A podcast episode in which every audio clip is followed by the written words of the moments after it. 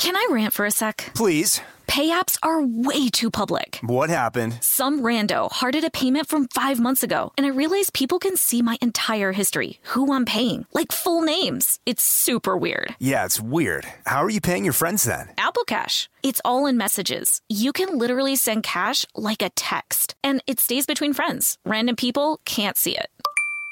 Did you just pay me a dollar on Apple Cash? Shh. Services are provided by Green Dot Bank, member FDIC. Terms apply.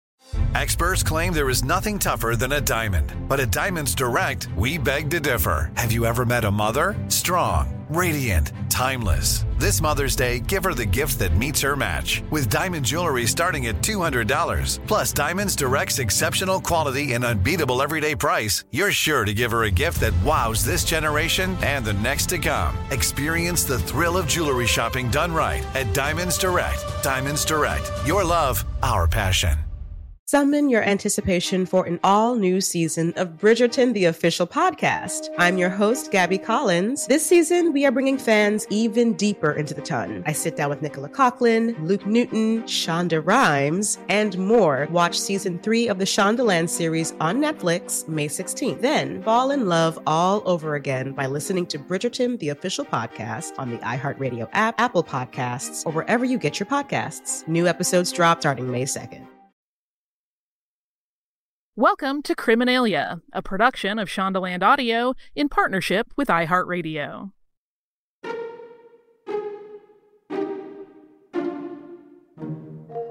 There are fairies at the bottom of our garden. It's not so very, very far away. You pass the gardener's shed and you just keep straight ahead. I do so hope they've really come to stay. Those lines begin the poem There Are Fairies at the Bottom of Our Garden, written by Rose Fyleman and published in 1917. It turns out fairies were having a big year that year. That summer, two young girls, Elsie Wright and Frances Griffiths, were playing near their home in Cottingley near Bradford in West Yorkshire, England, when they discovered fairies in their garden. And they convinced many among us, including the famous Sir Arthur Conan Doyle, that fairies were real with a series of photos they took with the thought to be mythical creatures. It took decades before they disclosed it was all a hoax. Welcome to Criminalia. I'm Maria Trimarchi. And I'm Holly Frey. Let's set the scene. Nine year old Frances Griffiths and her mother Annie were staying with the Wright family, Polly and Arthur Wright, and their 16 year old daughter Elsie in the village of Cottingley. And it's there where Frances saw her first fairy. These two families were related. Frances and Elsie were cousins, and they were living together while Frances's father served in the First World War. Near the home was a small wooded valley through which Cottingley Beck flowed. A beck, in case you did not know, is a stream or a brook, usually with a stony bed, and this one followed along the foot of their yard. The cousins often played in that nearby little mini valley and claimed that they had seen fairies around the beck almost daily when they were there. Their parents assumed this was all tall tales, but the girls insisted. One day in July of 1917, Elsie borrowed her father's camera and took photos of Frances and what the girls called the Beck Fairies. Elsie's father, Arthur, an amateur photographer with his own darkroom, developed their photos later that day, and he discovered the prints revealed strange, unidentified white shapes. He described them as looking like, quote, sandwich papers or maybe some sort of birds. But his daughter insisted they had photographed fairies. About a month later, Frances photographed Elsie with what the girls claimed was a gnome. Arthur questioned the girls about what exactly they were doing down by the stream, but they stuck to their story. They took photos of what they saw at the stream, they said, and they saw fairies. Arthur shrugged it off as kids' imaginations. Elsie's mother, Polly, wasn't as sure as her husband that the girls were lying, and she asked Arthur to search the area around the beck. Surely he would either see fairies himself if the girls' claims were real, or he would be able to determine that this was all imaginative play. Arthur did investigate, and he found nothing of value or importance. He did not see any fairies. The Wrights did wonder if the photos may have some novelty value, and Arthur produced a few prints to show to family and a few neighbors. In 1919, Polly took Prince to a lecture about fairies at a local meeting of the Theosophical Society in Bradford. The Theosophical Society is a movement interested in world religions and philosophies, and it encourages excitement about the impossible. The photos made it to the attention of one of the Society's leading members, Edward Gardner. That same year, Scottish author Sir Arthur Conan Doyle became aware of the photos while he was researching an article about fairies and fairy life, work he hoped would enhance his case for his long standing interest in spiritualism. Some recollections of how he came to hear about the fairies suggest he may have received a letter from English journalist, spiritualist, and friend Felicia Scatcherd, informing him of some potentially interesting photographs which might be proof of the existence of fairies in Yorkshire. Whichever path the photos took to get to his attention, he was intrigued. Doyle asked his friend and prominent spiritualist, the very same Edward Gardner we just mentioned, if he could find out what was going on in the Yorkshire village of Cottingley. In no time, Gardner was in the company of Elsie and Frances and looking at a few photos, each showing very small female figures with transparent wings. The girls claimed they'd first seen the fairies on an earlier occasion and had gone back to the stream with a camera to photograph them as proof. Gardner was taken in and declared them genuine and obtained prints for Doyle to view. So let's back this up a little minute. Yes, this is the very same Sir Arthur Conan Doyle who wrote 60 stories about the character Sherlock Holmes, nearly 200 novels, short stories, poems, historical books, and pamphlets. He was, in case you did not know, also a physician. And he was also really interested in and a proponent of spiritualism. In the mid 1880s, he began studying psychic phenomena, and in 1916 announced that he had converted to spiritualism. The movement was popular in the late 19th century and early 20th century, and it was based on a belief that departed souls can interact with the living. Through this lens, Doyle interpreted the fairy photos as visible evidence of psychic phenomena. Though the movement was trendy at the time, his beliefs earned him a lot of criticism from friends and peers. In fact, after the fairy photos incident, some people even whispered that he might be losing his cognitive faculties as he aged. Word about the fairies started to get out. Both Gardner and Doyle gave lectures on the photographs. Copies of them were made and passed around at those lectures, as well as at Theosophical Society meetings and other conferences. They were well received, but there were also detractors. British physicist and writer Sir Oliver Lodge, for instance, immediately denounced them as fakes upon seeing them. Doyle himself was a little skeptical because he wasn't sure the creatures in the prints were actual fairies. Maybe, he considered, the girls were gifted mediums, and he asked Gardner to return to Cottingley to investigate the Beck itself. There was, though, nothing remarkable, and Gardner did not see any fairies. Now, as a side note, if you're like us and you wondered why he couldn't make that trip himself, Doyle was touring Australia lecturing about spiritualism. We're going to take a break here for a word from our sponsors. And when we're back, we'll talk about what happened when the Cottingley fairy photos were published in the Strand magazine.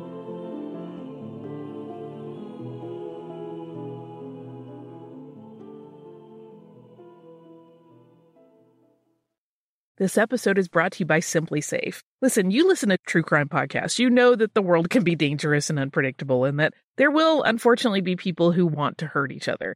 And so it's kind of nice to get a little peace of mind by having a good home security system. Just take a few precautions. And I recommend looking at SimpliSafe Home Security.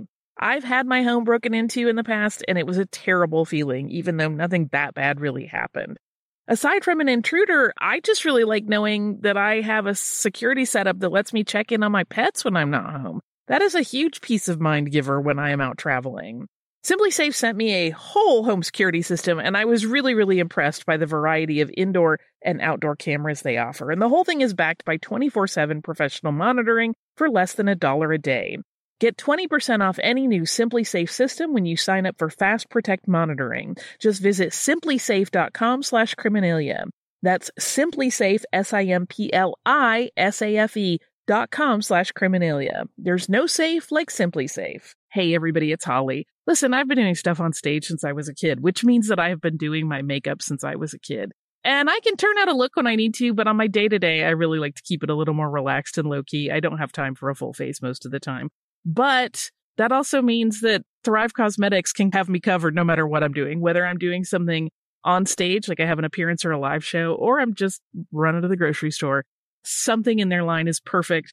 And what I really love and what's important to me is that they are certified 100% vegan and cruelty free. And to me, cruelty free is very important in the cosmetics I use. I mentioned that I've been doing my makeup for a long time. I've gotten older in that time. And one of the things that I've done to refresh my look is switch over to their brilliant eye brighteners and use something like a rose gold shade to really like go all around my eye and then just blend it out and get a daytime smoky look. It makes me look a little more youthful and more refreshed. And it's just easy as pie. And it means that I don't have to mess with a whole ton of products. Refresh your everyday look with Thrive Causemetics, luxury beauty that gives back. Right now, you can get an exclusive 10% off your first order at thrivecausemetics.com slash criminalia. That's Thrive Causemetics, C-A-U-S-E-M-E-T-I-C-S dot com slash criminalia for 10% off your first order. Can I rant for a sec? Please. Pay apps are way too public. What happened? Some rando hearted a payment from five months ago, and I realized people can see my entire history, who I'm paying, like full names. It's super weird. Yeah, it's weird. How are you paying your friends then? Apple Cash. It's all in messages. You can literally send cash like a text, and it stays between friends. Random people can't see it. Did you just pay me a dollar on Apple Cash? Shh. Services are provided by Green Dot Bank, member FDIC. Terms apply. Welcome back to Criminalia. Sir Arthur Conan Doyle may have been convinced, but not everyone else was. Let's begin with what the newspapers had to say about the Cottingley fairies. There were skeptics, and that included the press. Newspaper reporters and editors were not open to the possibility that two young girls had photographed fairies. The City News, for instance, stated that, quote, it seems at this point that we must believe either in the almost incredible mystery of the fairy or in the almost incredible wonders of faked photographs. Doyle carried on and remained intrigued, yet there was something about the photographs that he couldn't quite put his finger on, just kept bothering him. He asked for the opinion of experts from the Eastman Kodak Company. Their efforts were futile, though, as he moved ahead as if the photos were genuine without waiting for them to give him their final report. And then Doyle officially gave credence to the hoax when he published the now famous Cottingley Fairies photos, accompanying an article he penned about the fairies in the Christmas 1920 issue of the Strand magazine. To him, and to Gardner as well, the photos were a sign of hope, and Doyle wrote, quote, Maybe it is an indication that we're reaching the silver lining of the clouds when we find ourselves suddenly presented with actual photographs of these enchanting little creatures, relegated long since to the realm of the imaginary and the fanciful. To protect the girls' anonymity when published, the photographs were captioned with the names Alice and Iris. It didn't take long before the magazine and Doyle both were deluged with photographic evidence from others who had claimed to have seen fairies. Doyle looked at every single photo submission, but determined the only genuine fairy photos were from the Cottingley Beck. Time magazine reported that fairy fever had gripped the nation. This was a time when the general public was weary from the First World War and seemed to want to believe fairies might be improbable, yet not impossible. Following its publication in Britain, the article and its photos went on to be published in Australia and in the United States. The images, now seen around the world, sparked some impassioned debate. Novelist Henry de Vere Stacpoole, who insisted the photographs were real because they seemed to be so, stated, quote, Look at Frances's face. Look at Elsie's face. There is an extraordinary thing called truth which has 10 million faces and forms. It is God's currency, and the cleverest coiner or forger can't imitate it. So to him, the girls were telling the truth just because they looked like they were telling the truth. Skeptics, though, including Elsie's father, noted a few questionable things in the photos, including that the fairies looked they looked like bits of paper. There were other questions like why doesn't the fairy in the second photo have wings when the other fairies do? And perhaps my favorite, why is one of these fairies wearing the latest French fashion?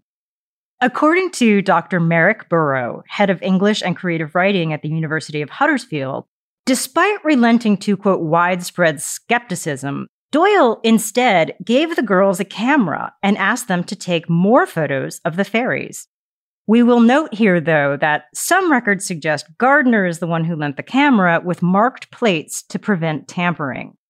Either way, Doyle's support for the fairy photos left the girls feeling less excited about their discovery and rather, quote, painted into a corner because of it.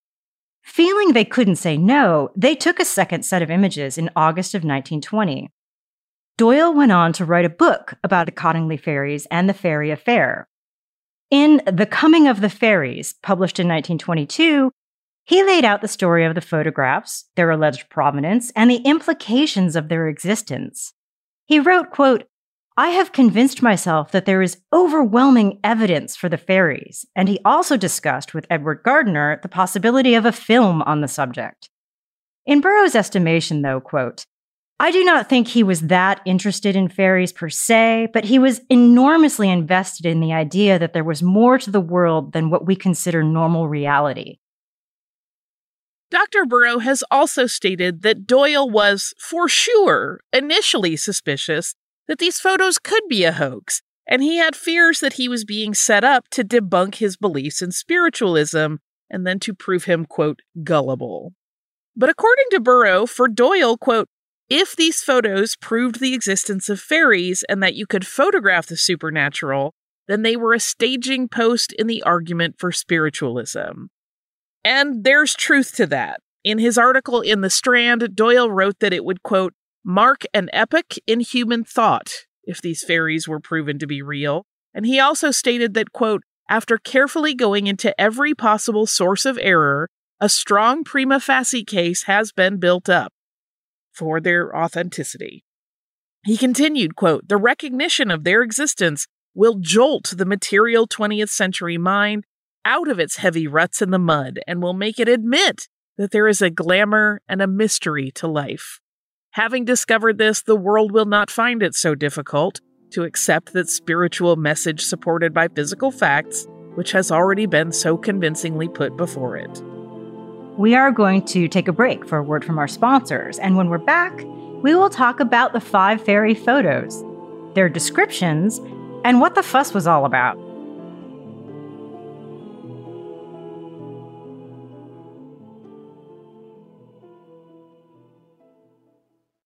Escape to summer with Victoria's Secret. Pack your bags with just arrived swim, cover ups, corset tops, and other sexy silhouettes. When the sun goes down, opt for bold and blingy styles, like the made to be seen very sexy push up bra from the Very Sexy collection in on trend hues like black shine, green, and citron. For a glam statement, pair them with your favorite jeans and bring the heat. Because life is better in a bikini. Rewind to the future with the VS Archive Swim Collection inspired by Victoria's Secret's classic looks from the 90s and early 2000s. For endless out of office options, mix and match with Victoria's Secret's wide range of bikini tops and bottoms that offer you every type of coverage, from full to cheeky to minimal. And now, in this season's must have shades and patterns, add the finishing touch with the limited edition Bombshell Escape fragrance, a free spirited take on the iconic Victoria's Secret scent. Dive into a vibrant blend of juicy guava, lush palms, and summer glow peony. Shop now at your closest Victoria's Secret store or online at victoriassecret.com. Summon your anticipation for an all new season of our favorite Netflix series, Bridgerton. And with it, a new season of Bridgerton, the official podcast. I'm your host, Gabby Collins, and this season we are bringing fans even deeper into the ton. Colin Bridgerton has returned from his travels abroad. Is betrothal written in the stars for the eligible bachelor? And meanwhile, the ton is reverberating with speculation of who holds Lady Whistledown's pen. we're discussing it all. And I sit down with Nicola Coughlan, Luke Newton, Shonda Rhimes, and more to offer an exclusive peek behind the scenes of each episode of the new season. Watch season three of the Shondaland series on Netflix May 16th. Then fall in love all over again by listening to Bridgerton, the official podcast on the iHeartRadio app, Apple Podcasts, or wherever you get your podcasts. New episodes drop starting May 2nd.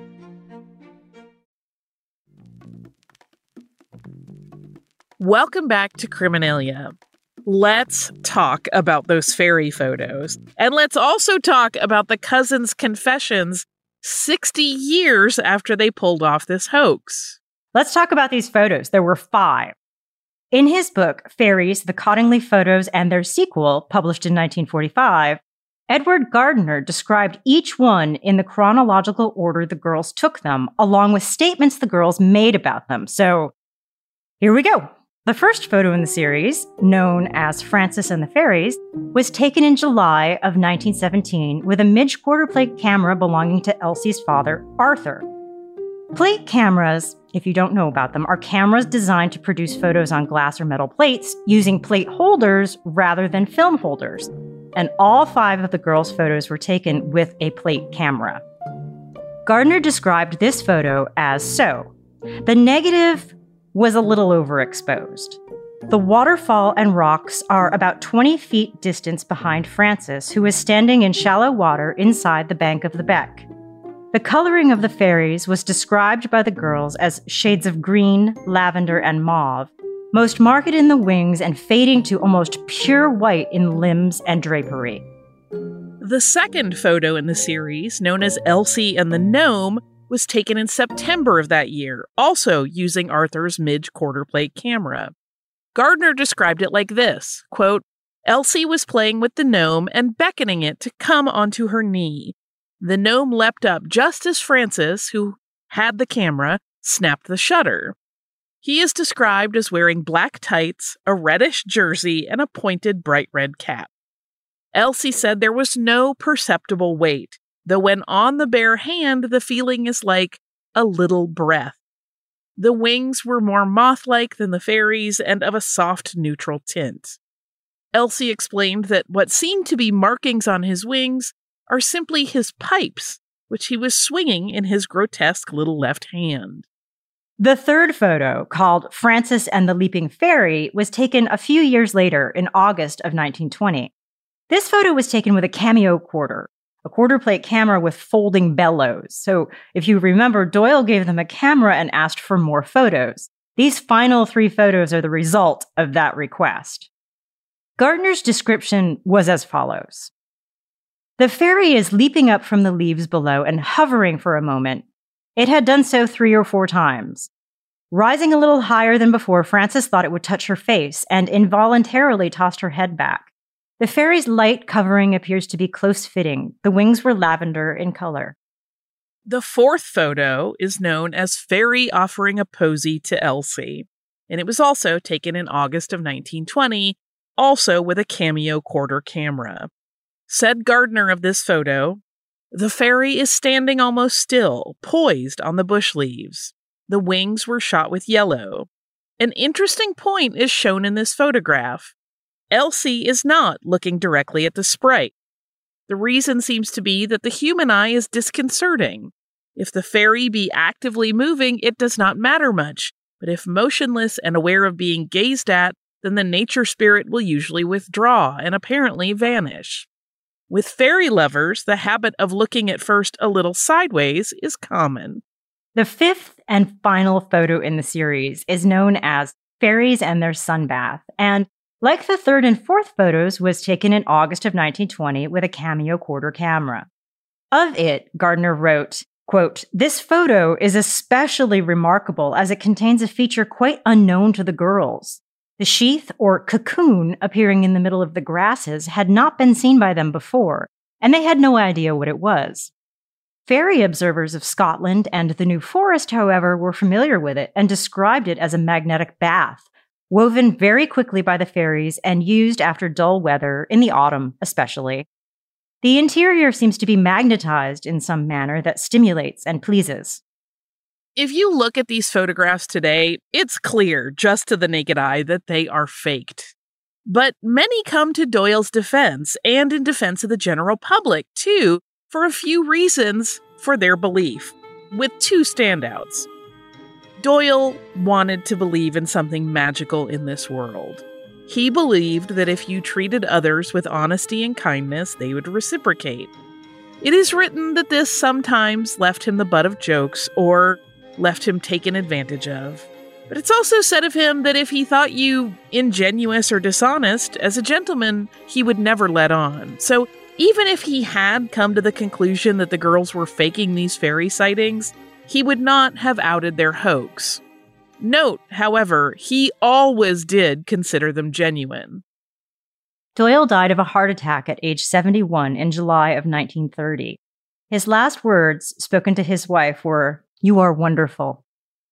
The debate about the fairy photos continued on for decades, long after his death, until finally someone spoke up about it. It actually wasn't until 1978 when James Randi, a magician and scientific skeptic who frequently challenged paranormal and pseudoscientific claims, pointed out that the fairies seen in the girls' photographs were strikingly similar to those found in the children's book called Princess Mary's Gift Book, which had been published in 1915, shortly before the girls took their very first fairy photo. Elsie and Frances had made a pact that they would never confess how they had taken their photos. And even Arthur Wright, who developed them, had no idea what the secret was.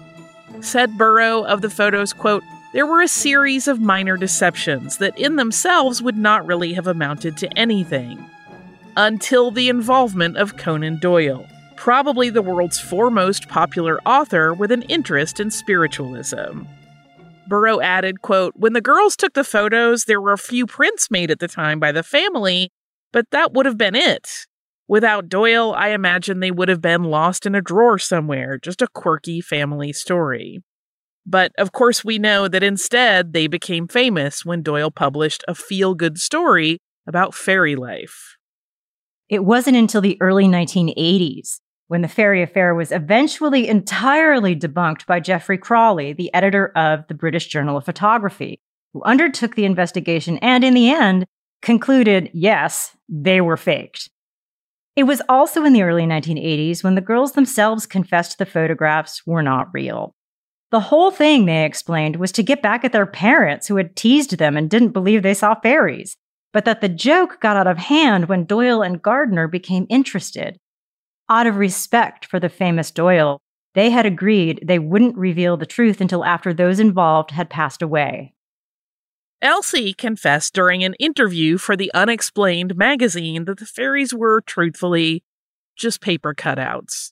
She had explained that she sketched the fairies using Princess Mary's gift book as her inspiration and made paper cutouts from those sketches. So, indeed, James Randi was entirely correct. These fairies did turn out to be taken from the pages of Princess Mary's gift book. The girls held these cutouts in place with hat pins during their photo shoots.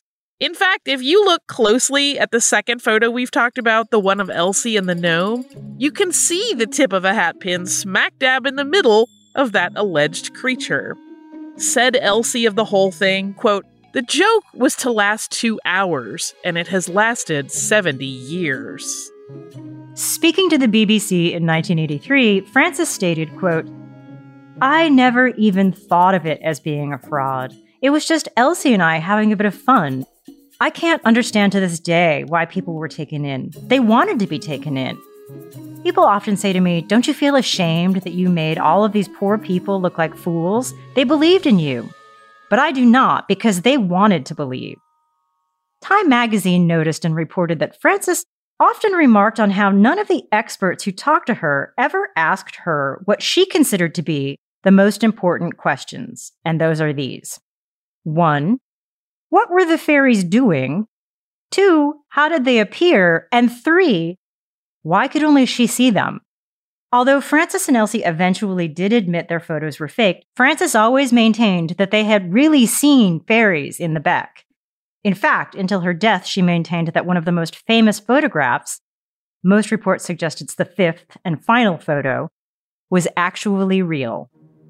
Maybe it was, maybe it wasn't. You know what is real? This yummy bogus bevy. Which, you know, if you drink enough, you might see You might fairies. see don't, fairies. don't drink that much. Does it include absinthe? Like, no, although I did think about it, right? Absinthe closely associated with fairies. Right, but it's the obvious choice. So It's the obvious choice. And I think what I'm doing here is not obvious. And also, I have to give a shout out to listener and now my friend Libby, who mentioned to me recently, like, hey, it would be cool if we had a few more tequila recipes. You're getting a very inspired tequila drink today, but it comes with some surprises, which hopefully people will enjoy. I will tell you what drink this looks like at the end. But here is how you're going to start. This is not to pour into your shaking tin yet, but into like a small glass, some receptacle, put two ounces of reposado tequila. And into that, you are going to mix a bar spoon of sweetened matcha powder and just stir it in. There's the first unexpected ingredient. There's your surpriser. right? Surprise. In case you have never gone looking, matcha powder is pretty easy to find in most supermarkets these days. If you, for some reason, can't find it in your supermarket, I found it in mine, no problem. You can order it online and it's super easy to find. And it's very delicious. You can do many things with this. But for this, you only need one bar spoon. So that's like about a teaspoon. Me- this is a measure with your heart situation a little bit, but you're going to give that a good stir and then just let it sit while you prep the rest of the drink. And we'll stir it again to make sure it's well incorporated at the end before we add it. Into your shaking tin with just a bunch of ice, you're going to put three quarters of an ounce of lemon juice, one quarter of an ounce of agave syrup, and then three quarters of an ounce of a vanilla liqueur, like Licor 43 or Galliano makes a vanilla liqueur as well. And then you are going to shake, shake this once you add that tequila in. Because, like I said, just stir it before you add it in. You just want to make sure all the powders dissolve. Put it all together, shake, shake. You want it so cold. Strain it over ice into a Collins glass and top it with just like a little bit, like an ounce of lemon lime soda. This looks like a Midori sour, but it tastes completely different. Yeah, I can't imagine that any of the flavors overlap there at all. Not much at all. No. You have a little a little citrus in there that's friends with the Midori sour. And that's about it. But it is a very interesting flavor because of the matcha powder, which is of course a green tea powder, but the other components make it not really taste very green tea. Mhm. It tastes like something very different. This is when I will say. I'm not joking when I say shake it until it is ice cold. I initially didn't have it quite cold enough and Mhm. it didn't taste as yummy. And then with a little, I was like, oh, let me toss it back in the tin and I'll reshake it. And then it was suddenly like, oh, this is delicious. It just needs to be very cold. So delicious. I'm calling this the Beck Fairy. This is one that is very easy to make as a mocktail. You're going to make a couple of tweaks. So, in lieu of tequila, you're literally just going to make your two ounces of matcha using the matcha powder as directed on your thing. So, you have essentially like matcha water. And then keep the lemon juice. You're going to do just a vanilla syrup in lieu of, of a vanilla liqueur. And because you're pretty sweet at this point, you can skip that agave syrup. You don't really need it and then make it the same way into the Collins glass with ice, top it with a little lemon lime soda, off to the races. Off to the glen to Off look the at some glen. fairies.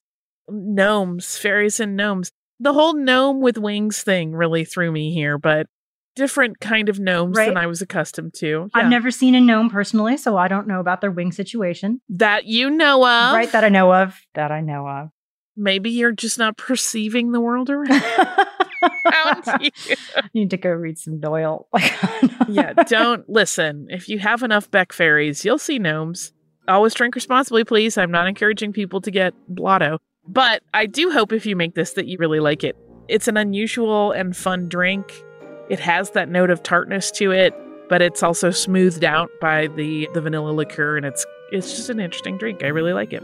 We are so thankful that you have spent this time with us listening to this story of fairies and hoaxery, even though may not have been intended to become one of those. But we intend to always have fun, so we hope you did, and we will be right back here next week with more fun.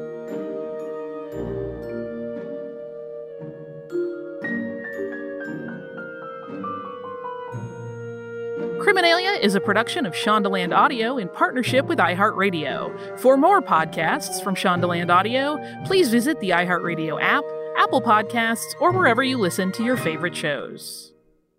Summon your anticipation for an all new season of Bridgerton, the official podcast. I'm your host, Gabby Collins. This season, we are bringing fans even deeper into the ton. I sit down with Nicola Coughlan, Luke Newton, Shonda Rhimes, and more. Watch season three of the Shondaland series on Netflix May 16th. Then fall in love all over again by listening to Bridgerton, the official podcast on the iHeartRadio app, Apple Podcasts, or wherever you get your podcasts. New episodes drop starting May 2nd.